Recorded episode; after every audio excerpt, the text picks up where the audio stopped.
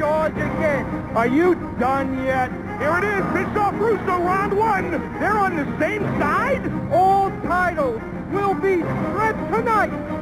It'll be a brand new playing field. If you want to get this belt? Bring your starting ass over here and take it. Okay. See you on the 16th.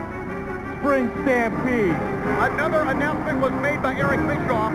Four men are going to compete in a mini tournament to determine who will face the chosen one, Jeff Jarrett, this Sunday at Spring Stampede for the now vacated WCW World Heavyweight title. Diamond Cutter was Buff Bagwell that turned the tide. Sting and Sid say uh, this time you're doing the end around on me. Hulk Hogan, I'm calling your ass out. Kidman is fighting for his pride on pure adrenaline. Look, it's Bischoff. Oh my God, he hit Hogan. Bischoff just waffled Hogan with a chair. Have you seen Bischoff? If you can defeat Jeff Jarrett, the chosen one, Oh, he yeah? likes to call himself, you'll get that shot at Spring Stampede. And the referee has gone down, is hammering Hennig. Hold a second. J.A. Douglas. J. Douglas. Where did he come from? Ric Flair, you are a piece of on the bottom of my shoe. I'm gonna scrape off that and flush your ass down the toilet personally. What the hell happened to that sweet little wrestling show we were doing every Monday? That is Mike Awesome. Belly, what's he doing here? Mike Awesome just wiped out Kevin Nash. Hogan in his limousine. What? The White Hummer. I should have known. We're going to find out now if it'll be Sting or Dallas Page to meet Jeff Jarrett for the vacated WCW World title this Sunday at Spring Stampede. Hero hit the nail in the coffin on Sting. The world has gone upside down. Diamond Cutter on Sting, who's already down one, two, three. Jarrett's in the ring. Oh, my God. The new blood wreaking havoc somewhere. Russo and Bischoff are burning like a Cheshire cat. Oh, my God, it's Bret Hart.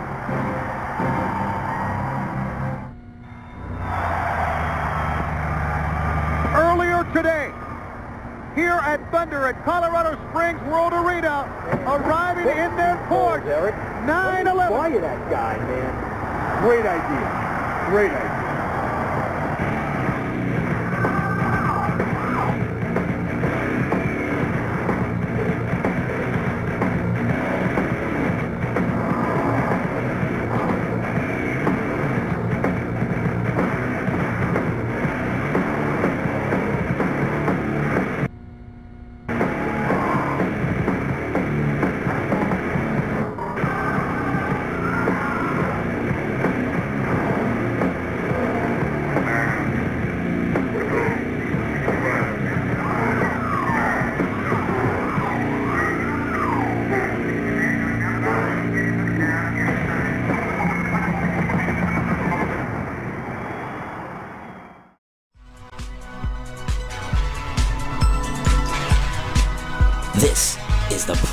Wrestling Spotlight, presented by Hami Media and the Pro Wrestling Reflection, where we discuss the very best of the best in pro wrestling history. And what's it gonna do when Hulkamania and the largest arms in the world run wild on you? The two soundest wrestlers in the World Wrestling Federation, maybe in the history of the World Wrestling Federation, are right here, right now. Mr. Perfect and the excellence of execution, the Hitman. WrestleMania weekend isn't complete without the Heartbreak Kid, and he is on his way. He put hard times on Dusty Rhodes and his family. They think they got the answers. I change the question. You will rest in peace. Get used to it in Ric Flair, who you're looking at the man. This man!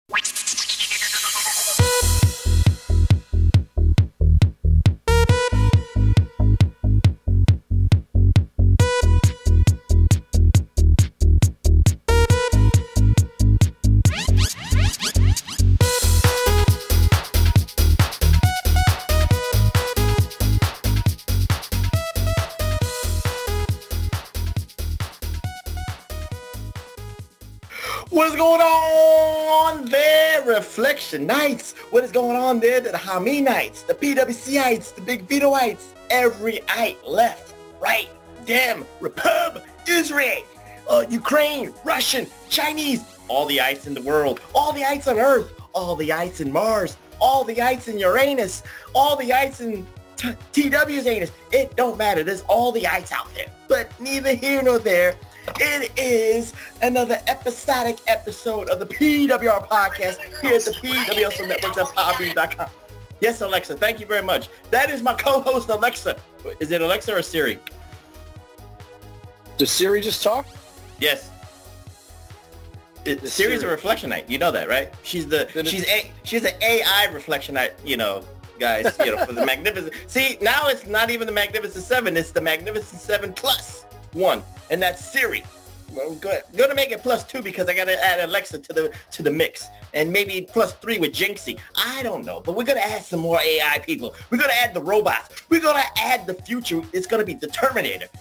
We're gonna be saved because we're on the list because the robots are not gonna kill us. But neither here nor there because now I'm going on a diatribe. But welcome to the PWR podcast here at the PWR Networks at podbean.com. And if this gets uploaded on the YouTubes by A-Track Brown, the Dirtiest of the City, it's on the PWSL networks on YouTube. But before we all do that, and before we even talk about the shows, I must introduce myself because I am vain like that. I am the scholarly one. I am the magnanimous one. I am the stupendous one. But most importantly, I am the glorious one. The only objective man in the IWC YWC. The only objective man in this podcast punditry the only objective man in this political landscape that we call, well, fuck the fuck the parties, but I'm very independent. But I am the professor, Chabebe Cruz. And I'm not here alone. I am here with my brother from another mother. He says he's as independent as me, but he is the conservative liberal, the liberal conservative, Mr. Dum Dum doing it its own, the iron stomach one, Dr. Frankenstein himself, Mr. Wonderful Tommy Strong, a.k.a. The Tommy Wonder. How are you doing, my friend? I can stand up. I'm doing okay, but I do have one bone to pick. With the IWC, YWC, I, am getting to you, the point where you, I've you pick the wait. You pick the bones of the IWC every week, so there's nothing new here. No, but I got a current one. Oh, okay. Make sure because hopefully some of these morons who are going to attack me for attacking them first, well, I didn't attack them. I just pointed out how dumb they are. But I want you to look at my hat. Mm-hmm. Baby. Adam Cole, baby. Yes. Who is my current favorite wrestler in the professional wrestling business right now today, Professor? That would be Adam Cole. That would be Adam Cole. That would be this guy, baby. And you know who this guy's cool with? Who is he cool with? This guy, because he fucking understands that he was giving him advice, not mm-hmm. shitting on him. And people like Hangman Page, good lord, the, to think that that guy was my favorite guy in AD, AEW, the guy that I thought had potential, the guy that I thought would be a star in the WWE, who fucking knew what a pandering piece of shit he was? And you know who I blame? CM Punk because his tweet shitting on Booker T was straight out of the page CM Punk's tweet shitting on Jim Cornette and Eric Bischoff. And I see everybody on the IWC, YWC, fucking NBC, MSNBC, lumping the three of them together. And I'm going to tell you something. Booker T, Bischoff, and Cornette are not the same. Okay? No, they're not. Booker T gives people advice. Booker T says something, the headline is made out like he did something else, and these ass clowns read the headline and immediately attack. If That's they the generation. read the stupid article, if they listened to what he said, he was concerned about his friend who's hurt, who was never hurt in NXT, but now he's over in AEW doing the monkey flips on a lesser schedule, and he's hurt bad, right? His okay. whole point was if you build the muscle up around his body, he's not going to get hurt as easy. He didn't say he needs to be jacked like Hogan. He just said put a little muscle on him to protect him so he can have a longer career. But you wouldn't know that because the headline says Booker T body shames Adam Cole. And God bless Booker T, who shouldn't have done it, But God bless him for taking the high road and saying, listen, motherfucker, that ain't what the fuck I said, and it's not what I meant. I said it because I, he's my friend, and they've been friends for years. So why would mm-hmm. he all of a sudden just shit on him? Then you have the usual suspect. He doesn't criticize WWE young people. First of all, Adam Cole ain't young. Second of all, he does criticize WWE people, but you assholes don't defend them. You only defend it if it's somebody from AEW. And at the end of the day, would anyone be mad at Adam Cole for putting on a little bit of weight to protect himself since he's now in spot botchamania EW? There's a whole thing dedicated to AEW botches, right? And to me, Adam Cole's still the best in business. He is, but he is hurt. And next Wednesday, when I go to see them in Detroit, he might not be there, and he's the reason I'm going, right? But my point is, all these fuckers that just immediately read anything in a headline and lose their shit could do them all a favor if they just read the article. Most of these hack, supposed journalist news sites, exp- and this is with politics too, most of them expose the headline one or two sentences in when the sentences contradict the headline. And the con- I, yes, the context doesn't match the the, story. headline itself, the story Yeah, itself. So yeah. and I it's- get you. it's- I- I it's totally get crazy you. to me. And the only reason, the only reason I found out was when I woke up this morning, you or somebody put a meme on on the profile page or the hustle page that said, "Honey, wake up! Adam Page tweeted again." And I'm like, "Well, what's that mean?" And then I went and read it, and then I read his other shit. He is a pandering bitch, and I I I am thoroughly thoroughly off the Hangman Page Express. no, no, He no, go- no. I, I, you will stay on it. I will make sure you stay on it. You know why you stay on it, T, TW? The reason that you stay on it is Adam Page is 24 years old. He's a man that's maturing. He's gonna learn from things. He ain't showing it. every, I'm not going to say he's, I'm not going to use that he's a kid attitude, but his mind is still developing. Even in your 20s, you're still developing. And you got to admit, TW, that the TW of the 20s, if he talks with the TW of the 40s, the TW of the 40s would slap the shit out of the TW from the 20s. Because you want to help. You want to inspire. You want him to grow. You want him to not make the same mistakes. Or you want him to have a different point of view of things. That's what it is, TW. You're looking at it from a different, but you're looking at it from a lens like yourself. You're looking at it from that different lens. It- Everybody just- panders. Everybody it's panders. so so disappointing, man. It is. This someone Well- should set him aside and say, "Listen, you are alienating half your audience with the shit that you are doing right no, now." no, I, I'm, not, all, I'm not denying all that. these guys talk shit, forgetting that one day they too will be old. The the story, the, the show we're covering today, I'm not going to give it away. There's a guy who's very well respected. I'm glad he's back with the WWE. I'm hoping I can get a couple action figures of him because I've always been a fan of him. But this man says to me and Gene Okerlund, you shut up or I'm going to knock the liver spots off you. And I thought, ouch. Because, A, I got a couple liver spots coming in in my 40s, and they're not cool. B, when he said it, I'm sure he didn't realize that someday he was going to grow old if he was lucky. And by the way, gathered some liver spots along the way. Now, did I laugh at it? I did because it was it was shocking, right? Mhm. But still, ouch, right? It- that's it like is. that's like ripping on someone having a varicose vein. I won't do it. I rip on people for lots of shit to be funny, like Mhm. friends In ripping jest. friends. I Mm-hmm. ain't ripping on nobody for having varicose veins or motherfucking liver spots because Mhm. that shit's for life. And and I know from the little shit I got going, I got one on my fucking hand. The only saving grace is it reminds me of my mom. My mom. Wait a minute. Wait a stitches on her minute. Show that again. Show that again. Oh, no, that's monkeypox, man. That's monkeypox right there. Oh, well, it could be. Jesus Christ. But, but I've had it for, for, for my 40s. But the point Oh. is, I just, I agree with you. You know what? You've calmed me down. I'm not off the damn Adam Page uh, No, don't be because and here's I- why. Here's why. Mm-hmm. I, I give you credit for calming me down and remember this. But I am a man who is historically separating the art from the artist.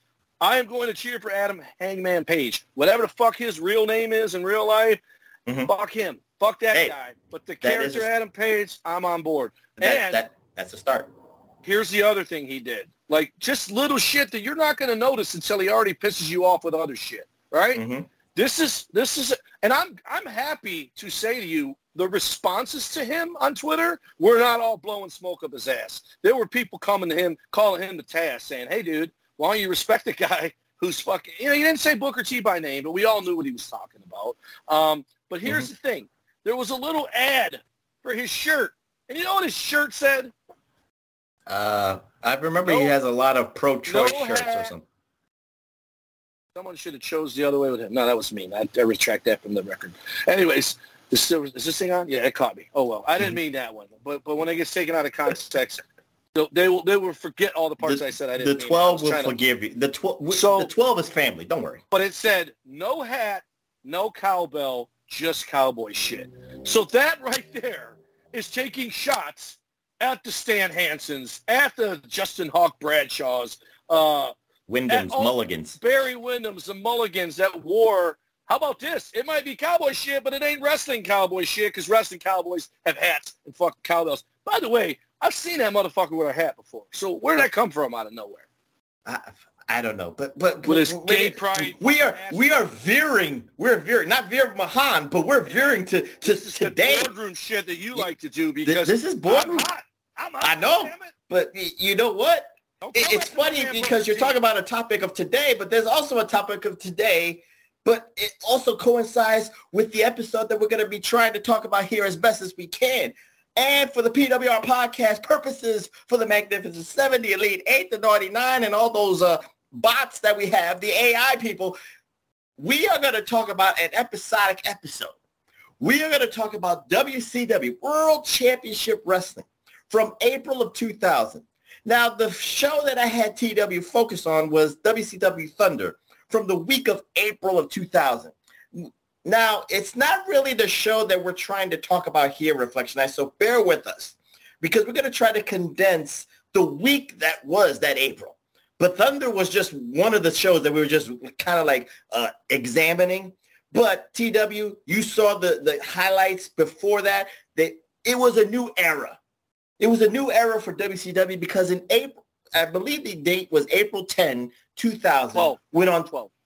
No, no, not the not the not oh. that show. I'm talking about the the Nitro that changed everything. The landscape of wrestling changed, where Vince Russo and Eric Bischoff on TV purposes were booking the shows. They had total control. They had 50-50 creative control, and it, it would steer the careers of everybody from Diamond Dallas Page to Shawn Stasiak and all that, all points in between. But I picked this episode Reflectionites because TW, I want to get you. You was already on a diatribe with Adam Page, but now we got we could go on a diatribe today because what is happening in 2020 Deuce? The corporations, the stockholders, you know, all those people are now, and they're close. I'm going to put in air quotes. They might be close to taking Vincent Kennedy McMahon Jr. Off of his post as the CEO of the WWE. Just like in 2000, where AOL Time Warner just did not want WCW on their TVs. They didn't care for WCW. Now the board of directors in 2020 Deuce are trying to take out Vincent Kennedy McMahon. So TW, you know, I want to ask you this question. You know, as a wrestler, You've worked in the mom and pop type of, you know, organizations from Border City Wrestling to Great Lakes Wrestling and all that stuff, where the promoter had 100% power. You know, all that stuff. He had, he or she had the money. He or she had the finances to book the, the debt and the debt, whatever the case may be. But WCW in 2000 was, you know, they had the corporate. technically was corporate. They were corporate yeah. before WWE was corporate. They WWE became officially corporate in 2000, a little bit of 2001 when they were a publicly traded company on Wall Street. Now, fast forward tw- 22 years later, TW. Now all the shit the shits hit the fan with WWE. After all the years of stock, you know, SEC trials, you know, stockholders uh, suing the WWE and all this stuff. TW, what say you about the the merger, if you will, of corporations and professional wrestling. To me, never mixed. You shouldn't mix. It's strange bedfellows, in my humble opinion. What say you, TW? If the IWC and the YWC were to think, period, let alone think objectively like you do, like I do, they would know that is the reason we get PG-13 wrestling. That is the reason we get watered down stuff, right? Like, Mhm. I, I think we would all agree, especially in our 40s, 30s, and 20s, the Attitude Era would be awesome if that was both, you know, WWF and AEW or WWE and AEW right here, right now, right?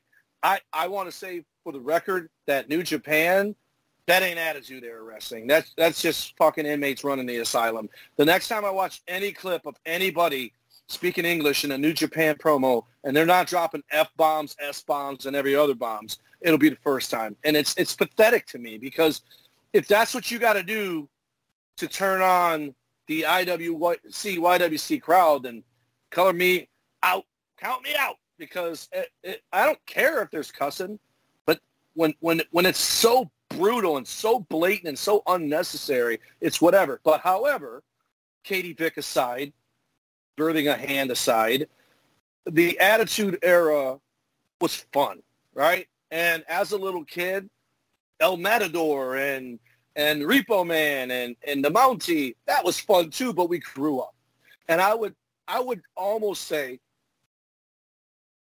they would survive losing children as a market right now, the WWE, Mhm. because they would win a lot of people back aren't children anymore who won't watch it, right?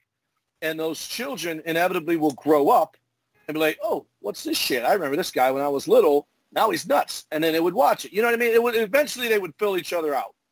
And Are you talking back- about the uh, the critical male demographic of the 18 to 34 year olds to get Right. them back? Right. They would come back because it wouldn't be so PG-13. However, the only way that's going to happen, don't be surprised if this doesn't happen. Actually, I just thought about it as I'm rambling here. McMahon ain't broke. So if this goes the way it's going and they do rule him out, don't be surprised to see Vince McMahon pull an Elon Musk and buy back the other 49%. And then it will go back to being just him. But you still have Fox to answer to. You still have US. I don't think the USA Network would give a fuck if it was PG-13. I'm sorry, you know, NC-17, whatever the fuck the next rating is. R. Um, actually, PG-13 is what it was in Well, the Attitude Era. It I was I- PG but- now. TW, to be fair here, NBC Universal looks like the company that wants to buy WWE wholeheartedly away from Vince McMahon.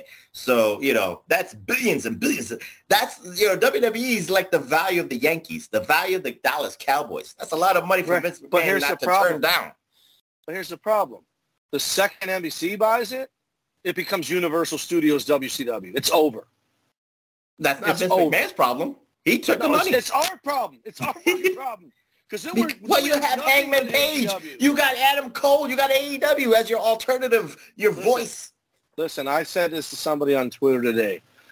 My favorite promotion, of, it, dude, it might even have knocked UWF off the top, is NXT 1.0, oh, Black Mhm. and Gold. I loved it. There was a two-year period where I missed nothing. I watched it all, Professor, all of it. hmm I watched it all. It's the reason I kept the network. It's the reason I was still a wrestling fan, and I loved it all. And I don't think NXT 2.0 is as far away from NXT 1.0 as, as it appears. I think they did just such a drastic change at one time that it made it feel like that. But the more I watch NXT 2.0, the more familiar those guys are, the better it is to me as a show. And there are storylines every week. There are. But the problem is all my guys are gone. You know, I want to get behind Bron Breakker as a Steiner Brothers fan. I want to get behind uh, whoever the hell's the other guy. Like, uh, I love Grimes. Carmelo Hayes. I love Carmelo Hayes. Uh, the problem is uh, there's so many guys running around like those brothers are The just Creed brothers. Yeah. Just let them not dress re- like wrestlers, man. They're not ready for prime time, and we had Right. this discussion when Right, we did the FCW Waller- show. Put Grayson Waller in some regular ass gear, not these damn fucking vanilla ice pants. And then I like the dude that lost a hair match to whoever he Grimes, I think. Uh, the British guy that's probably with Indi Hartwell now. I we're haven't doing him so NXT. We're doing- But we're doing the- My point is, my favorite promotion is NXT. Is now basically AEW, but all of them are lost in the shuffle. It's just too much. And if the WWE goes the way of WCW, bye bye Tommy Wonder for wrestling. It, it won't be the same for me. It will it will be dead. Okay, well, you know, the funny thing is, Reflectionites follow us here because again, the comparisons is kind of different, but the results could be the same. Now, for WCW purposes, TW, it wasn't about you know, it, it wasn't WCW and AOL Time Warner being that synergy partner. They didn't care about WCW. All they care about WCW was getting the ratings and getting, you know, the revenue because of Monday Nitro, because of the WCW Thunder. Here's the problem. The metrics and valuation of the ratings in 2000, which by the way, Reflectionites, those two shows of Nitro and, and Thunder, those ratings they had beat both Raw, NXT, and AEW sometimes combined. Right. That's terrible. But TW, the, the metrics of ratings in 2000 are way different than the metrics of ratings in 2022. I don't want to explain to the Reflectionites because it's a very complicated thing. Being myself, I work in the sports industry. Being myself, I work in the television industry. You know, people could, you can make that joke, TW, about the ratings being higher in, in 2000 than it is now. But again, TW, I, it's some, I would have to teach you about ratings and I don't want to do that. It would bore you to death, but it's not the same thing. Because if it was the same thing, Nitro and Thunder would still be on TV right now celebrating a 25-year anniversary. But it didn't because they did not have the synergy partner that eh, that NBC Universal, that Fox is to WWE, that Vince McMahon, you know, puts his blood, sweat, and tears behind his baby of the WWE to get to garner these relationships, these television partnerships that he has all around the world, not only in America, but Canada, Great Britain, uh, China and all this stuff. WCW was on an island of itself. If they fucked up, they were just one kick away from being canceled. And that's what happened in 2001. But TW, look at the look at the way that the that the corporation there kind of like treated them like stepchilds. And then look at look at the politics that happened with it. Bischoff was tr- trucking along, if we will, in 94, 95, 96, 97, 98. He knew what he wanted to do. He knew the people he wanted to bring. He wanted to turn them global. He wanted to be mainstream. He wanted to be, be crossover. And he did his job. But then something happened. Again, too too many cooks in the in the kitchen and all this stuff. We don't have to. But you know, it was the the wrestling politics interfere with the corporation politics. You had standards and practices. They couldn't do what the WWE was doing with the Attitude Era. The booking was kind of bland. So TW, what say? I know you was, you know, doing your Saturday, Sunday loops. And again, like you said, you don't watch the product. But being a subscriber to the Peacock, I know you've seen a couple of WCW stuff from the 90s, if you will. What say you about, you know, because I, when I was watching Nitro every week, I watch both. I watch Nitro and Raw every week. You know, I was excited about Raw. I was excited about Austin McMahon and all that stuff. But then the night, the, the Nitro stuff, I could watch. I didn't watch it, but there was that 1 a.m. replay on the East Coast. So I kind of watched it. I stayed up till about 3 a.m. Didn't bother me because I was young. I can't do that now at 45. i I'm too tired. I need to sleep. But neither here nor there. But TW, it was exciting. Either way, even with, for Nitro, when it was on the downhill slide, I still wanted to see what was going on on Nitro. But you can you can feel the difference in 99 and then 2000. Of course, Vince Russo tried to take over. He tried to cop, not copy what he he created, you could say, but he wanted to do shock TV. He wanted to do the reality-based TV. He wanted to do the Springer TV, the Howard Stern, all this stuff, sex and all this stuff but he had a filter and he couldn't do what he did on the USA Network. What say you about Nitro's, I mean, not Nitro, uh, WCW's problems of trying to copy the Attitude Era, but all the all the the chains that was on them. I'll be honest with you. I think their undoing was bringing er, er, Vince Russo in there because all he did, and he had two or three chances to prove it. Uh, he always claimed that he was the guy that made that shit happen. He was the guy, but here he is not there in the WWE striving, and WCW is floundering, and they bring him in here. This particular episode that you had me watch with Thunder, it, it's so all over the place that you're just like, mm-hmm. wow. Like, like for example, the the new blood had Scott Steiner in there. Why would Scott Steiner in 2000 be the new anything, right? Guy's been wrestling since 87. Uh, he was in both NWOs, the red and the white.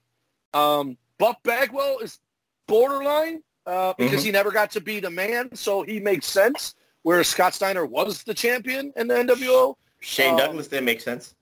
Sh- Shane Douglas made sense because the feud was with Ric Flair, so he finally, it took a day late and a dollar short, but Shane Douglas was finally getting his chance. Um, but the fucking wall and Vampiro and, uh, which Vampiro, fine, he's younger. It just was such a hodgepodge.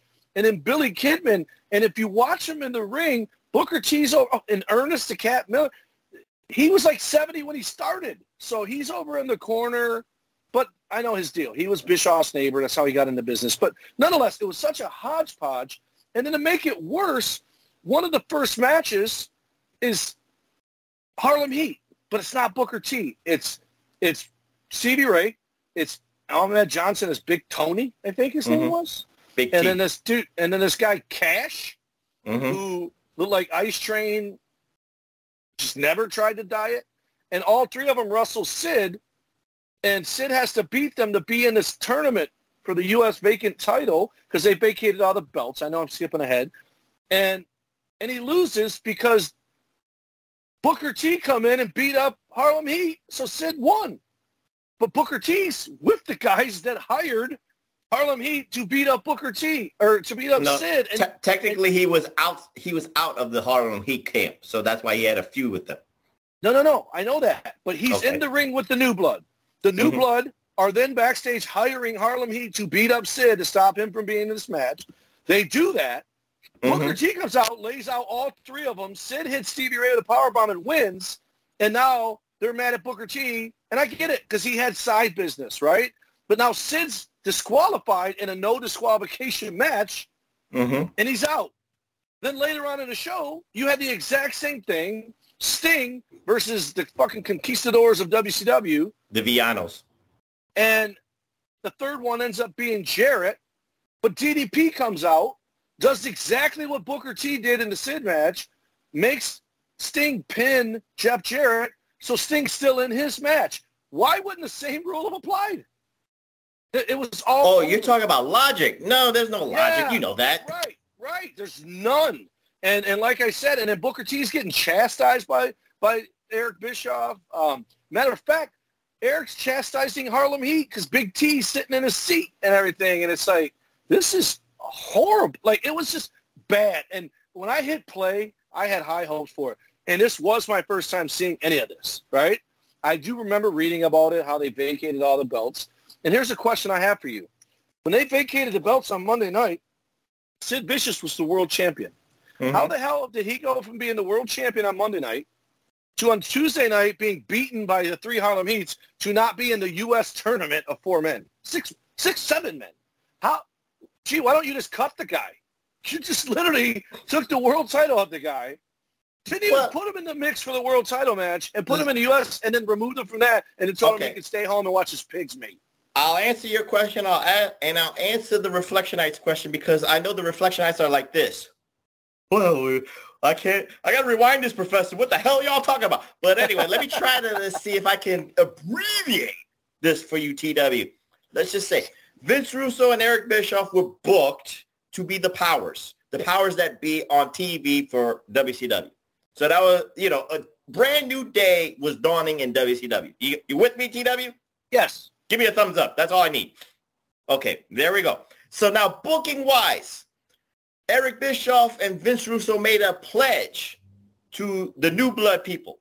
Now, I'm not going to name every New Blood member, but you just answer your questions with why is Scott Steiner New Blood? Why is Mar- Buff Bagwell, Shane Douglas? The New Blood concept was that these, any of these gentlemen were going to get a opportunity to shine. There was no, you know, there was no hurdles. There was no politics. Everybody was on an even playing field, TW. You make sense? Thumbs up, thumbs down. Okay, you, you're good. All right, we're good here. So now you need to create an anti- antagonist for the new blood, for all these guys. And now if I do the, the math, the new blood had about a thousand people and the other side had about five people. That, that I ain't joking. This was really ridiculous in this war. But six, again, six people, give or take six, five or six. But the antagonists were called the Millionaires Club, and you can talk about DDP, you can talk about Sting, you can talk about Flair, Hogan, Sid. Sid. They mm-hmm. represented that they were the most expensive contracts in WCW. They took advantage of all the young guys that were in the ring for Bischoff and Russo that they were trying to make amends to, but they wanted to keep their spots. So that was what the, the premise of television was supposed to be. How are the Millionaires Club going to thwart the new blood? Here's the problem, Reflectionites. Technically, you're supposed to cheer for the new blood because you want to see them succeed. You want to see them on the main event plat- plateau, if you will, right, TW? Or you right. have a different different take? I'm not talking about what you saw. Everything, everything you just described, the new blood should be the faces and the Millionaires Club should be the heels, but that's not how it went. That's not how it went. So now you have DDP and Flair. You know, people are cheering for them. Hulk Hogan for a couple of weeks did not want to be called Hulk Hogan. He wanted to be called Terry Bollea on Nitro and Thunder TV. That's a different story for another day. So never knew that. Yes, he did. So during this whole week, from Nitro to Thunder to Spring Stampede, Vince Russo and Eric Bischoff made it edict. All bookings before that that Nitro Reflectionites were null and void. So that meant all the champions that were booked, all the champions, all the plans was kaputs. So Sid had to, you know, bequeath the heavyweight title. Uh, Jarrett had to bequeath the U.S. title. I forgot who the tag team champions. I think it was the, oh, who the hell was it? It didn't matter. It was Ron and Don Harris. They were the tag team champions. And you get it, you get it, TW. They wanted to create new storylines, new champions, and all this stuff. So here's where the conundrum starts, TW. You talked about Sid Vicious. You talked about Sting. The Billionaires Club who's supposedly supposed to be bad guys because they got all the advantages for like the past five years were put in predicaments, if you will, TW, to be in these tournaments. Sting had to fight three guys to be entered into the U.S. To- title tournament. Sid had to fight three guys to be in the in the U.S. title tournament. Vince Russo and Eric Bischoff gave Jeff Jarrett every advantage in the world to be in the finals to be in the World Heavyweight title tournament at Spring Stampede, which he would become the new WCW champion, but we don't need to go there. But TW, are you following me here? Does it make sense a little bit? So yeah. TW, all this diatribe I said, this show, Thunder, which was uh, April 12th, give or take, and the Nitro April 10th, which started it all, was the, I guess the word we could call it, was the, the worst clusterfuck of a week because it all culminated in Spring Stampede about a week later. So TW, what say you? Because you said it, it was everything was thrown at you from from Nitro to Thunder. This is four hours of TV time, TW. It's a four-hour clusterfuck on prime time. So as the viewing consumer, TW, I think it just turned people off. Like, who am I to focus? What storyline am I supposed to, you know, really be invested in because again, for the new blood, there was a lot of quandaries because you didn't, like I said, there was a thousand people in the new blood, but then you had to split certain people off the new blood. You had to have Scott Steiner be kind of away from the new blood a little bit. You had to have Booker T to be away from the new blood a little bit because you needed some, you needed some advers, not adversaries, some allies to the Millionaires Club because then the Millionaires Club could be, you know, sympathized or empathized for. What say you, TW? I'm not. So first of all, you take the world title off of Sid and you take the U.S. title off of Jarrett. And then these tournaments, somehow Jarrett's in the world title and mm-hmm. Sid is in the U.S. title and then he's not. And Sting is in it. And then there's a match on this Thunder that is six guys. Six guys are in this match. The and they're the six. No, that was a oh. different match. That okay. was a six-man tag match where at this pay-per-view it's going to be those six guys wrestling each other. Then you had another triple threat match of tag teams, whichever tag team won, those mm-hmm. two had to fight each other for the hardcore title, which was Smiley versus Terry Funk, um, where Dustin Rhodes interfered. And then Smiley comes in. This is actually clever. Smiley pinned Terry Funk to win the match and got him and Terry Funk to be the guys who fight for the belt. But then there's another title, and it must have been the world television title because the U.S. title already had Sting, supposedly Sid, and five other guys. This match was six guys, and those six guys were going to be fighting. Again, must be for the world television title. Do you know who the six guys were? Who? Every one of them were New Blood members. It was two guys started out, Booker T versus The Wall. Booker T beats the shit out of The Wall like they hate each other. The Mhm. next guy out is Ernest the Cat Miller, and he gets Oh no, that's for out. the U.S. ti- That was for the U.S. title. Trust me, So- so- because so- Scott Steiner. so- Scott Steiner six won it. guys and Sting then. yeah, Okay, so so then Ernest Miller's out there, and then Scott Steiner comes out next, and then Kidman comes out, and then finally, uh, I don't know who the last guy was, but they were all from the New Blood. Mhm. How is the crowd supposed to react to that? All Again? six of them are bad guys. They're not. They don't give a fuck about any of it. And then you get Booker T eliminated so fast that he's your one guy that might have babyface in him because of what he did to help Sting out. And now Mhm. they're mad at him. It's, it's it was just so all over the place, man. It was absolutely stunningly not well done. It, it, it- brutal. There's no other way to put it. Well, Desperate. let, let's just let's not put a bow on this, but TW, let's kind of compare because everybody said that Vince Russo's creativity flowed very well in WWE during the Attitude Era, but he had a, He had a filter. filter. Right. They always said he had a filter with Vince McMahon. He had a filter with Pat Patterson. He had a filter with Jerry Brisco. He had a filter with Jim Ross where Vince Russo can go balls to the wall, you know, throw everything on the wall, and Vince McMahon and Jim Ross and Pat Patterson will pick out, you know, what's on the wall and mix it in and say, this is what we'll do. And then Vince Russo said, I got all this credit for it. Now Vince Russo is getting, supposedly he was supposed to have 100% of autonomy. That's the word of the day, uh, Reflectionites, boys and girls. He had total autonomy, creative autonomy, and TW, like you said, it was a clusterfuck. You didn't know where to go. You didn't know who to invest with. So, you know, I'm trying to, you know, get paint a picture for the reflection Reflectionites because, again, some people And he just did it to Impact. Wrestling not long after that. And what? And then he did it to Impact Wrestling not long after that with, with with the network that would let you do all the shit that he supposedly couldn't do in WCW. But it's just, I just think Vince Vince Russo was in the right place at the right time when he was he was the WWE magazine's heel fucking secret writer or whatever. Uh, he probably Dick you know, Venom. You, Vic Venom. You and I could probably fucking throw some shit at the wall and something will fucking turn into gold. But the rest of it, without people manipulating it, then Mhm. it's not it's not going anywhere. And and again, we might have some ideas that we think are perfect as is, and then all it takes is one tweak to either sink them or swim them.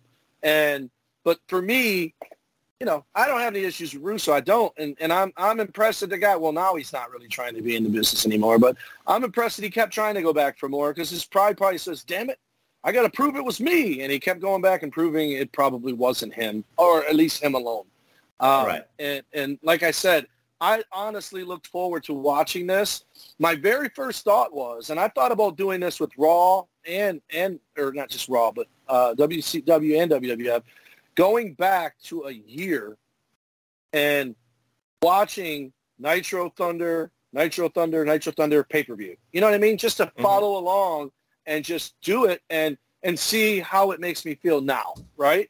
Obviously, there was some WCW, WCW Worldwide, Sunday Night Main Event, all that kind of stuff that I would miss. But they really didn't do too much storyline stuff on those shows. They storyline stuff It was more really recaps on those yeah, on the right. weekends. Saturday night, all that kind of stuff. But at the end of the day, I, I'd have to go really, really back to the. I'd have to start at the Nitro where Scott Hall walks out because Mhm. I, that 2000 stuff is is probably unwatchable. again, like you look at it from from a hindsight, TW. I think both sides. I think Raw and and uh, Nitro and WCW, if you will, even SmackDown, some of it. You know, we all were just like, oh, it was a time and a place where you had to watch it. In the 2000s, you know, again, hindsight's 2020 TW or 2020 Deuce. We ain't watching it. It was a little bit hokey, like you said. This episode of Thunder, this April you know, again, Nitro Thunder to Spring Stampede was the most clusterfuck week of booking that you can ever see. To me, this is what would you say, TW, if I say this? This is six months of booking in a span of six days. Four hours. And then let's see what happens at the uh, six hours with the pay-per-view, maybe seven. Uh, yeah, it, it was rushed. And you know what they should have done in hindsight? Probably wouldn't have worked. They probably would have got canceled sooner. They should have did what Ring of Honor said they were doing. They should have. They should have. Uh, they should have said, "Hey, we're taking a couple couple weeks off, mm-hmm. uh, and then come back. The first Nitro is the U.S. tournament. Thunder's the World tournament, and then you had the finals at the pay per view. You know what I mean? Like they should have done it sooner. But I know that was basically day one. Right. So that's what it is. They, they rushed a lot of stuff here. So it is what it is. So let, let's see, TW. I'm going to try to put a little bit of today with yesteryear because let's talk about Vince McMahon for a second, Reflection Reflectionites, because he's going through a different set of circumstances, but it's still with the corporation, TW. So, you know, the corporation for the WWE side, TW, they're happy with the returns. They're getting the billions of dollars in profits. So that the bottom line for the investors is okay. The PR is miserable. The PR is is in the shitter because when you have sexual harassment, you have non-disclosure agreements, you have well, I guess this would be more of a fan issue with you. You have ex WWE wrestlers who are on AEW or just on podcasts themselves talk about the the uh, the environment. It, it, kills your your your will. It kills your pride. TW. WWE on the PR side just sucks, but the bottom line works. So what's the di- besides the differences of 2000 to 2022, the corporation it still has a lasting influence, if you will, on the WWE side. What say you, TW, about that? They're handcuffs. There's no ways. There's no two ways about it. But again, as long as they're making money, there, there's no one on that end of it who's going to be unhappy. The only one's going to be unhappy, and I hate to say it, man. I, I hate to use the term millennial, but uh, the, the generation of wrestlers now are the ones bitching about their spots per se. Um, and I get it to a point, but at mm-hmm. the same time, if you're patient, you're like, come on, think, look, think of someone right now who easily could have just folded up shop and left the business, but now he's doing all right for himself. He's, he's kind of cooling off. Before a while there, he was going well. Is uh, Gable, Chad Gable, comes okay. in hot with that sweet tag team with uh, Kurt Angle's son and uh, Jason Jordan mm-hmm. and they're on fire. They're, they're great in NXT. They come to the main roster, and unfortunately, Jason Jordan gets hurt. So now you got Gable, who who many think is a, and again, not to bring up the size again, because he is muscular, but he's another little dude, right? But that's the modern wrestling business. Is there's a lot of little dude, but as long as there's Brock Lesnar's and and at the time Undertaker's and Triple H's and, and Roman Reigns for that matter, Shorty G is what was born of this, and thankfully it didn't last long. And now he, you know, in real life, he finishes his degree at Full Sail. There's a kid taking advantage of his life, right? Mm-hmm. This guy's at Full Sail. Everyone else feels wasted. This dude's finishing up his degree, gets a 4.0. Um, and then they turn it into his reality. And him and Otis, they're pretty good tag team. They're comic relief, fine. Uh, but every now and then they can be serious. The stuff they do with Kevin Owens is funny. Um, but this is a guy who who who who waited it out, and, and his, his ship came in, if you will. Um, a wrestling then, career is a marathon, not a sprint. Exactly, not a sprint. And so you so so right now, I don't know how anybody. Do you remember Jason Sensation? Yeah, the guy who okay. imitated Owen Hart and and, and many HBK. others. Do you, do you know how he lost his job? Uh, I think he uh was it a tweet? Or no. something? Where he no. snuck in? He showed up. Oh. He sat at home for two years under contract. They mm-hmm. never booked him. Never booked him. Never booked him. He would talk to guys like, hey, man, I want to get out there. I want to get out there. And they're like, look, dude, you're getting paid to fucking stay home. Enjoy it, right? And he's not a wrestler. He's an on-air personality, right? He could have been writing skits, whatever. He shows up, and I'm not knocking him for this. He shows up to a Raw in Des Moines, Iowa, or some shit. Mm-hmm. Some someone looks at him and goes, "What are you doing here?" He goes, "Hey man, you guys ain't used me in a while. I just want to see if you guys can, you, if you can need me." A week later, he was released. No one even fucking knew he was being paid, right? So you have you have two hands to follow: stay home and take that check, or B, show up and say, "I want more," and get released. Now, now if you do that, you're not getting released because you're not gonna. Uh, but these fuckers go on the internet and complain about their spot, right? But Right. you know, T-Bar's doing it now. Well, you know what? Look what Mustafa, they finally brought his back. He's jobbing every week now. So now he's going to be bitching because he's jobbing. But he's on TV every week, right? So it's kind of like as long as they're getting paid, as long as they're bringing in enough ratings, but it's more the revenue than the ratings that they're worried about. And they're bringing in revenue and they're bringing in uh, the people to the Peacock network because it's the only reason I got it. I mean, mm-hmm. I love Peacock content too, but I wouldn't have bought the Peacock network if it didn't have WWE network with it. And it's Me free too. with my Comcast. I pay the extra five and I have commercials. But the bottom line is, as long as as long as the, the palms are getting greased, it's not going to change. And that's what the internet wrestling community doesn't understand. Whereas AEW, they have to be careful because I'm I, I think we're starting to see the honeymoon is over with them and their fans. I see more and more AEW faithful calling them out for shit on Twitter every day now. And I don't know how the fuck I got dragged into Twitter. I know how. They send me a fucking email every day that I read one and go, you motherfucker, and I click on it. So that's how they get me there. But anyways, Oh. you know, I, as much shit as I talk about them, uh, I want AEW to succeed more than ever now that three-fourths of the Undisputed Era are there uh, and Sting is there. We, we all know he's on my Mount Rushmore. Um, Mhm. I'm happy to see Billy Gunn have a job. I'm happy to see Daniel Bryan. You know, I, you know, he's fucking hurt. Look at all these guys go there, and they're all Punk, Cole, and Danielson all came there within three, four months of each other. All three of them have injuries now, and that's the shit that these veterans who are shitting on the young guys. That's the stuff they're talking about. Just look at Jeff Hardy. He's been there less time than those guys, and he's already fucking broken. So it's like But he's broken for a different. He's broken for a different reason, though. But no, he, li- listen, dude, people drink and do drugs for pain. And that hmm. dude's hurting from that spot with Darby Allin, who, by the way, in an interview said he expected that he would get hurt doing that spot. and still did it. Is, isn't that insane? Would you would you purposely do a spot where you know you might get hurt? No, you know you might get hurt's one thing. If you are certain you're getting hurt, would you still do it? No, but Fuck no. Fuck no. But like you do it. said, there's the word you use, and that's the millennial generation of today's wrestlers. So they have guys, they, live judge like their career. for long. No, Yeah. but again, for 2020 Deuce purposes, Reflectionites, today's wrestlers judge their match quality. Today's wrestlers judge, you know, the, the moves that they do because I'll be honest with you, Reflectionites, and maybe TW, you might not agree with this. I think, no, I think TW will agree with this. TW, I guarantee you there's there's less matches from this generation, and, and this is not even this is not an AEW knock. This is just a generational thing. I will say this for WWE too or NXT.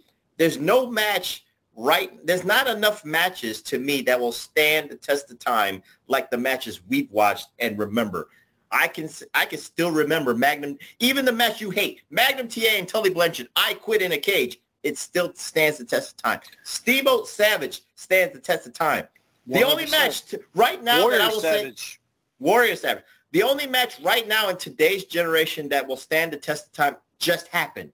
And, there, and for the reason Cody is. Cody. There you go. I was going to say Yeah. the same thing. Cody said because of the ambiance and what Cody went through with a f- broken freaking pec, did a five-star classic. Again, And- that You, you'd have to go back as far as Shawn Michaels Undertaker 2 is be the last time you could say a match was going to last the test of time. right. Everything So- else since then is just fucking fast food wrestling. It's just Right. boom, boom, boom, boom. Let's get on to the next match. Like even this Nitro that we watched, Thunder that we watched, they add a match to the end of the show. Um, it's it's clear that they don't fucking do time management well. There's there's seven minutes to get this match in. So Mhm. what is it? It's an absolute spot fest where Bam Bam Bigelow looks stupid in the end of it because he gets he, he makes his return or whatever he turns on DDP whatever it was and he has to lose in under seven minutes because you have to get the show off the air and you have to attack DDP before the show ends. And it's like, it's just, it's, it's A just a shit fest. It's a clusterfuck, and and you cluster- picked the right one because I'll I, I'll I'm willing to bet, and I will watch it tomorrow to be to, to clarify. I'm willing to bet that that Nitro was not worse than this Thunder. There's no way. I think I think the Nitro was better. I think Right, because they right. were introducing all this they're stuff. pulling the band-aid off. Yeah, they're pulling the band-aid off. So TW, let me let me ask you this question here. TW farted, so just for all the reflectionite oh. purposes. He's taking a timeout. But anyway, I will carry on with the show. I will carry on with this show and fly on a solo. This is now a professor's retrospective. But I'll say this. I can still hear you. You can still hear me? You taking a Yeah. shit? Okay. I'm both. Huh? This is this is Thunder TV right here. Yeah, this is what it is. So TW, while you are in the crapper right now, let me just ask you this question because what worked in the WWE and especially during the Attitude Era was the backstage vignettes. I, because Vince McMahon, whether it was live or whether it was pre-taped, Vince McMahon really, you know, honed in on the backstage promo and the wrestlers kind of like being those actors. When Vince Russo came to WCW in October of 1999, he tried to implement it with a couple with the WCW wrestlers. And you can tell that some people could get get it. Like Jeff Jarrett, he got it because he was already under that WWE umbrella. But some people just felt uncomfortable with it. TW, do you agree with that assessment? You have a different take. What were they uncomfortable with? The backstage promos and kind of like, you know, doing more acting, if you will. Right. Yeah. But here's the thing, though. It, it like I was going to tell you that this Thunder starts off with that that in ring promo with like 97 members of the New Blood. Right? Can you hear me? Mm-hmm. Yeah, I can hear you. And and I say this almost every week. That that session, that little promo where people are handing mics off and everyone's talking, that session was another session that gives credence to Vince McMahon wanting scripted promos because people were all over the place. So when you have when you have the Attitude Era where they're doing the vignettes in the back, everyone that's doing it is good at it, right? They're all good talkers. They're all good promo people, right? Even Mhm. the guys who aren't that good, like a Taka Michinoku. Remember, remember when they turned him heel and he joined the Kaientai? Yeah, Chappy, Chappy they PP. did- they, exactly. They did stuff like that that was, you know, juvenile, you know, humor, but that's what was on top at the time was was you know, basically juvenile delinquents, you know, it's just adults playing the juveniles. And Mhm. so you you had people that knew what they were doing. Also, you had people producing it that knew what they were doing, cameramen that knew what they were doing. That stuff with WCW where Jimmy Hart's chasing everybody around and just going up to any Joe Schmo going, hey, have you seen him? Have you seen him? It just looked unrehearsed, unwritten, and what's the word? Done in haste. They they Mhm. hastily done everything, like nothing. Um, it just shows you again. Vince McMahon's know how to do preparation ability. Yeah, his, he's he's second to none, and and the second place isn't even close. You know, remember remember the spin the wheel, make the deal vignettes, and you had Jake the Snake Roberts. Take take Jake the Snake Roberts and that ridiculous shit he did with with the Ultimate Warrior, where he was taking him to his darker side and all that, and he turned on him. Remember that? Mm-hmm. even that shit was better produced than the stuff he was doing with Sting with meeting him at saloons in the middle of nowhere and the, the White Castle of Fear with Vader and all that. That stuff was so cheesy. B Hollywood. Yeah, B Hollywood where, dare I say it, it overproduced, right? But not in a good way. And the WWF stuff was live camera. It wasn't film. It was, so I said, dare I say it, it was almost how, how they filmed porn. It just looked real. You know what I mean? Not, not Well, you know, to be up. fa- well, to be fair, you know, at that time, Vivid Video was the uh, the Hollywood porn. You know, so they they didn't you know put quality in their porn, put dialogue in their the porn. end. And it, yeah, and, no, no, I mean the the visual, like how it looked. It, it looked like video camera on porn, where, mm-hmm. whereas once oh. Vivid started pr- prettying it up and it, it looked, you know, colorful and oh. and like just just those WCW things, man. The Bash at the Beach. Oh, I got, I got you, I got you. WCW was, was Gonzo porn, and WWE right. was Vivid porn. I got you. Yes, and absolutely. Also, the WCW stuff came off like fucking shows like Baywatch and you know the syndicated shows where WWF looked like an NBC, ABC, CBS production. You know, like ready right. for prime time, not not hokey. I, I get you. Okay, so let's put a bow on this with the uh, let, let let's put a bow on this in a different way, TW, because let let's talk about the the people that supposedly were gonna like interact with each other, whether it was the New Blood against Millionaires Club, all all that stuff. All right, TW. So bear with me. So Vince Russo was supposed to make Ric Flair's life a living hell. So Vince Russo can't do it physically himself. So who's going to represent Vince Russo? Who's going to represent the new blood but the franchise Shane Douglas?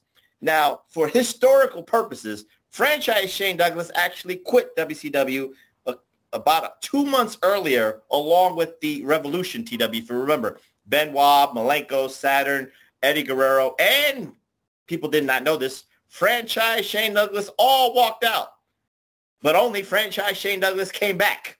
So I don't know. I don't know the logistics there. But TW, what say you about you know, hopefully like the six month plan? Because again, after this week, the the four hour clusterfuck and a four hour pay per view, eight hour clusterfuck in one week.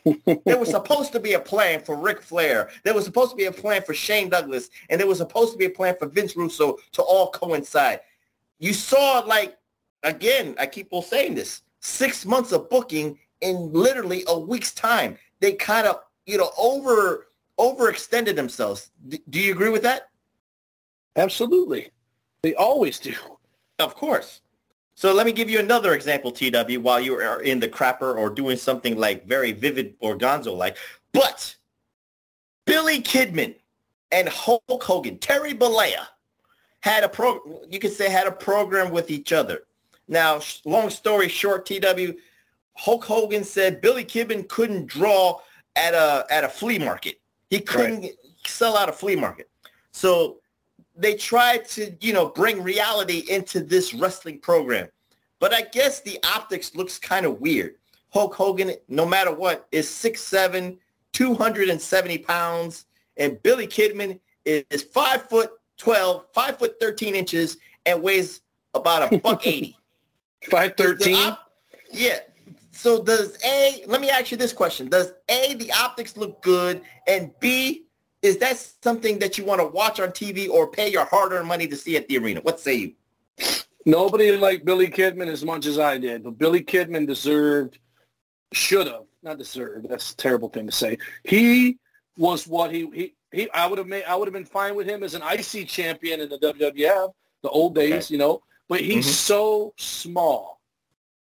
Whether it's Sid, whether it's Hogan, whether it's Luger, whether it's Sting, it is not believable. It's almost Rey Mysterio versus Kevin Nash, right? And this is what I meant about uh, Adam Cole or Shorty G, whatever the fuck mm-hmm. his name was. The, as long as there's a Brock Lesnar around, unless it's an absolute fluke that he beats Brock, he, no one's going to buy it. You know what mm-hmm. I mean? And it, it's not a knock on little guys. It's not a knock, you know, on people that aren't muscular. Like one of the guys on Twitter, their examples were like, have you ever seen Rikishi, Yokozuna, uh, King Kong Bundy? Uh, and he names off all these people, and I go, hey, guess what all of those people are? Larger Big. than life. Try mm-hmm. again. You know, th- that's exactly the point of Booker T. Booker T saying in a healthy way, if Adam Cole puts on some weight, it's going to be better for him and his longevity and his career. It, it, he meant put muscle around his ligaments and joints that are injured, right? It wasn't mm-hmm. go out there and look like Lex Luger. It was just beef up a little bit for protection. And we've talked about this before. The only reason Tyson Kidd is alive, not just fucking walking, the only reason he's alive is because the muscles in his neck were so big that they held his head up when his spine was broken. not not his spine, but his his, his uh, neck, the bones Mm-hmm. in his neck, right? They said if that dude's muscle, and, and they said Ric Flair had that happen. Like the muscle in Ric Flair's neck and shoulders are the, reason cervical he survived. vertebrae area, right? That's what you're talking Right. about. It's the reason they that he survived the plane crash. So it's a fact that muscle around your neck and your shoulders and your arms and your hips and your knees are going to protect them in this line of business or in general, right? Right. So Mhm. so when you got little dudes like that, Kidman's n- he's cut, but he's not very. Mu- I mean, I guess he's muscular because he looks muscular, but he's not big. You know, does that make sense? Mm-hmm. I get you. He's like the he's like the high school quarterback big, not right. the fucking college linebacker. He's, he's the high school quarterback that's all natural with no steroids. and I and I like him, but Mhm. add to it, he's short. Right. And so those two things, even in today, Hogan's almost 70 years old. No one's buying Billy Kidman beating Hulk Hogan in a fight, unless Right. it's because Hulk Hogan can no longer walk. And I was going to say this earlier. You know, I can't think of anyone other than him um, as bad. You know, maybe older guys are kind of wrecked now, but our generation only has one Dynamite Kid, right? hmm This generation going to have about 30 of them because they don't ever fucking think they're going to get older. And all these guys that are, you know, tearing a shoulder here, tearing a hip here, tearing an MCL, ACL here, their future is that of Dynamite Kids because they come back and they take, look at, what's that one chick that's, uh, she got released from NXT. I think she got called up and then she got, uh, Taya Valkyrie. Ah, the one that turned on or got turned on by the chick that just got released. Um, There's too many. no, uh, Dakota Kai turned Okay. on her at War Games. That girl, Oh, Tegan Nox. Tegan Nox. She tore her one MCL, came back, tore the other one, came back and tore the first one again. It's a wrap for her.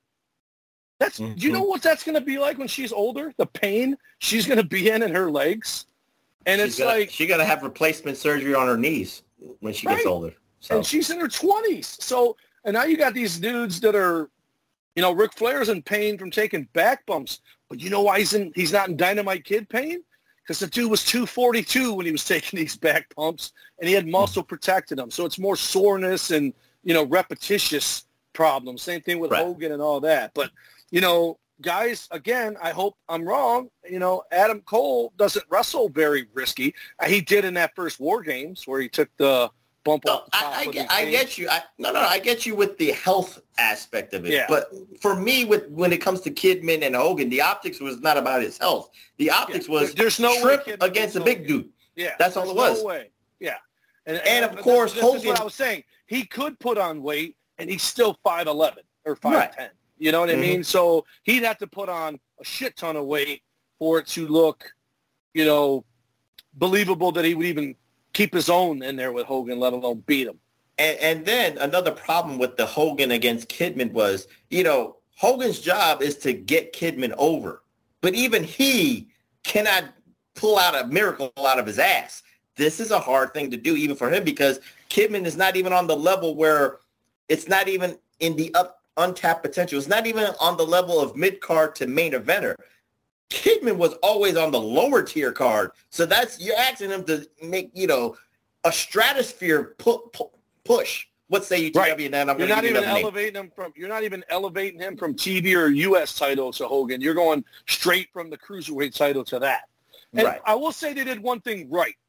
Because being subjective like we are, the only conceivable way for him to beat Hulk Hogan is the way he did.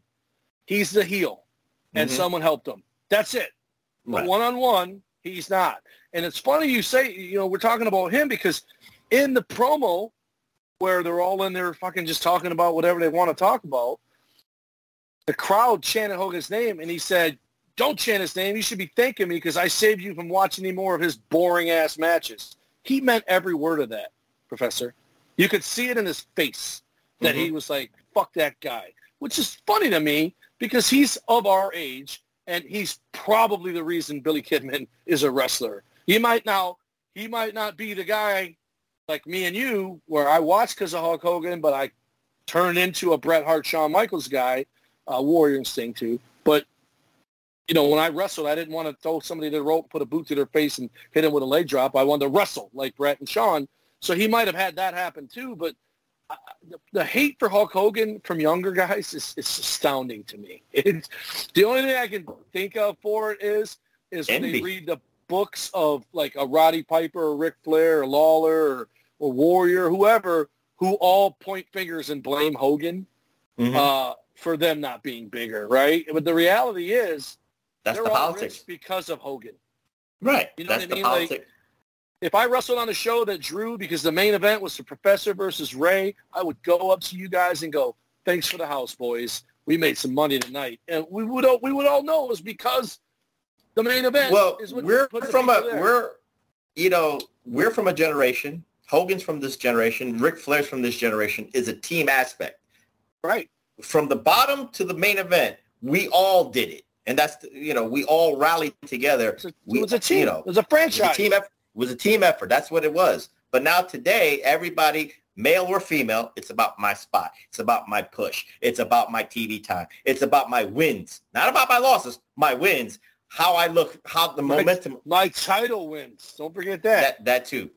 So let's close it out with one more example of this new blood millionaires club because it kind of circled they circle jerked each other with this in terms of trying to do a mainstream crossover and that is jeff jarrett representing new blood and of course representing the millionaires club was ddp diamond dallas page. Now remember tw during this time there was the premiere of the ready to rumble. We did a spotlight or PWR at the movies about the Ready to Rumble, but they were trying to, you know, insert, if you will, the the the the crossover mainstream MTV uh, publicity of Ready to Rumble uh, bookings, and then of course at this Thunder was David Arquette sitting front row. So, you know, they tried to merge everything together, and of course Vince Russo said, "Well, why not?" I want the, I want this to be on the cover of USA Today. I want this to be on the cover of Variety. I want this to be on the cover of the of the Daily News and the the Chicago Tribune. I want this to get worldwide press. TW, the question is hindsight. You know, in 1984, Hogan and Piper, the war to settle the score, that's crossover. And then you add Mr. T and all that infusion. But Hogan and Piper were legit main event bad guy, main event, good guy. It worked. I'm not knocking both of these guys. Jeff Jarrett was on the precipice of being a main eventer. He just wasn't there yet, but I understood it. DDP was already a two-time, two-time WCW heavyweight champion. So technically, he was a WCW main eventer. But to me, this, I understood the uh, the mission statement of Vince Russo, if you will. But were these the two guys you wanted to represent the crossover mainstream angle? What say you? And then we'll close this out. I would say DDP. I don't. I don't want to be Hogan again because then that's going to the well one too many times. You might But have if you're, to. Go if ahead. you're real, well, well, fuck. I got a better one for you then. Um, if you're gonna use a DDP, if you're gonna use a Jarrett, then you have to. The other one has to be a fucking star. You know, like so. If it's gonna be DDP, the other guy has to be Hogan or Flair. If it's gonna be Jarrett, the other guy has to be Sting or Hogan is a good guy. You you have to do it where one of the guys people look at their TV and go, I know who the fuck that is. So really, the one they should have went with especially if it's one last fucking hurrah and one last ditch effort, is Hogan Flair or Sting Flair is mm-hmm. what they should have went for. Because Right. Sting Flair is the one that brought him there in 87. Hogan Sting got him there in 97. Hogan Flair was never done properly by anybody. Um, and I think Flair looked particularly good in this episode as far as like condition and everything. It's weird that he wrestled in a suit, but uh, it was a storyline purpose. He was street fighting because he was he wasn't wrestling. He was fighting for his job. Right. And so I got all that. But the but the end of the day, yeah, most people aren't going to look at their TV and see DDP and go Jeff Jarrett and go fucking Holly.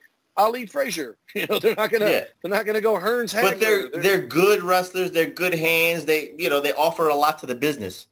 But people who already watched know them. If you're trying to get new eyeballs on there, you need it to be Hogan's picture, Sting's picture, or Flair. It has to be. And the funny thing that you said that with the Hogan references, two years ago, Bischoff used Hogan and DDP to get the crossover with Tonight Show and Jay Leno.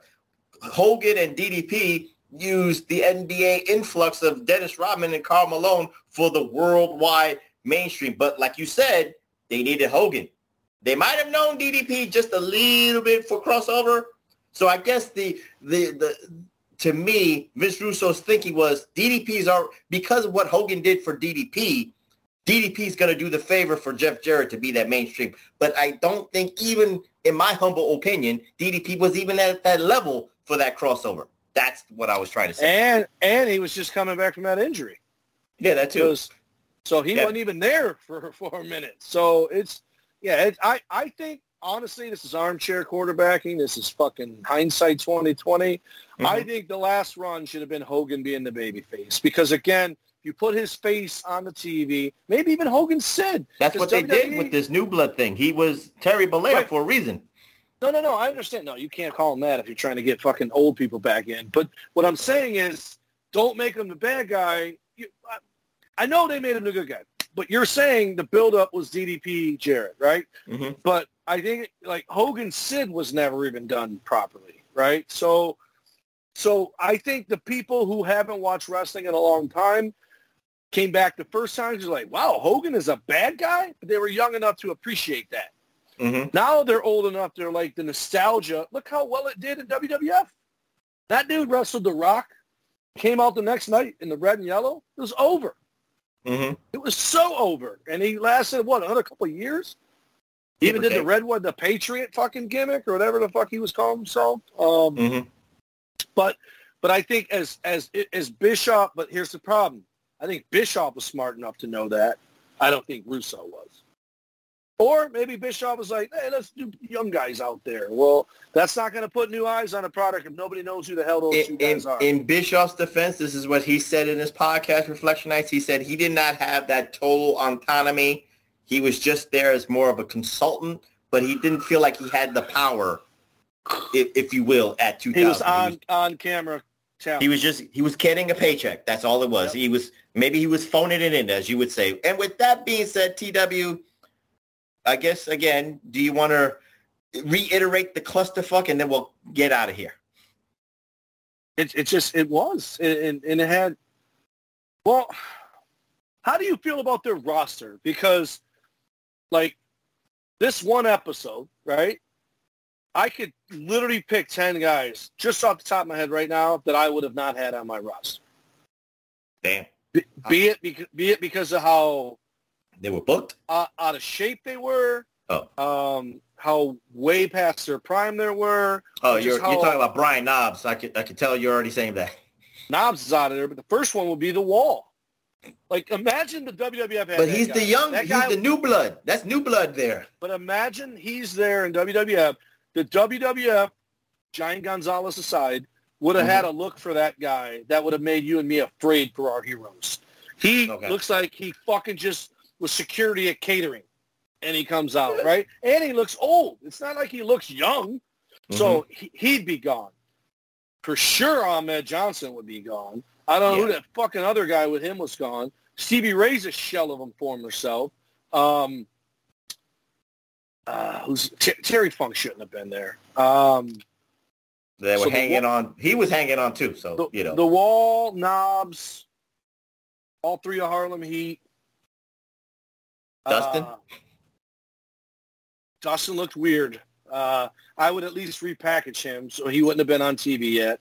Um, I wouldn't have had the cat and uh, one other guy, the, probably the wall. I would have had the cat on my show. I would have had Smiley on my show. I like both of those guys.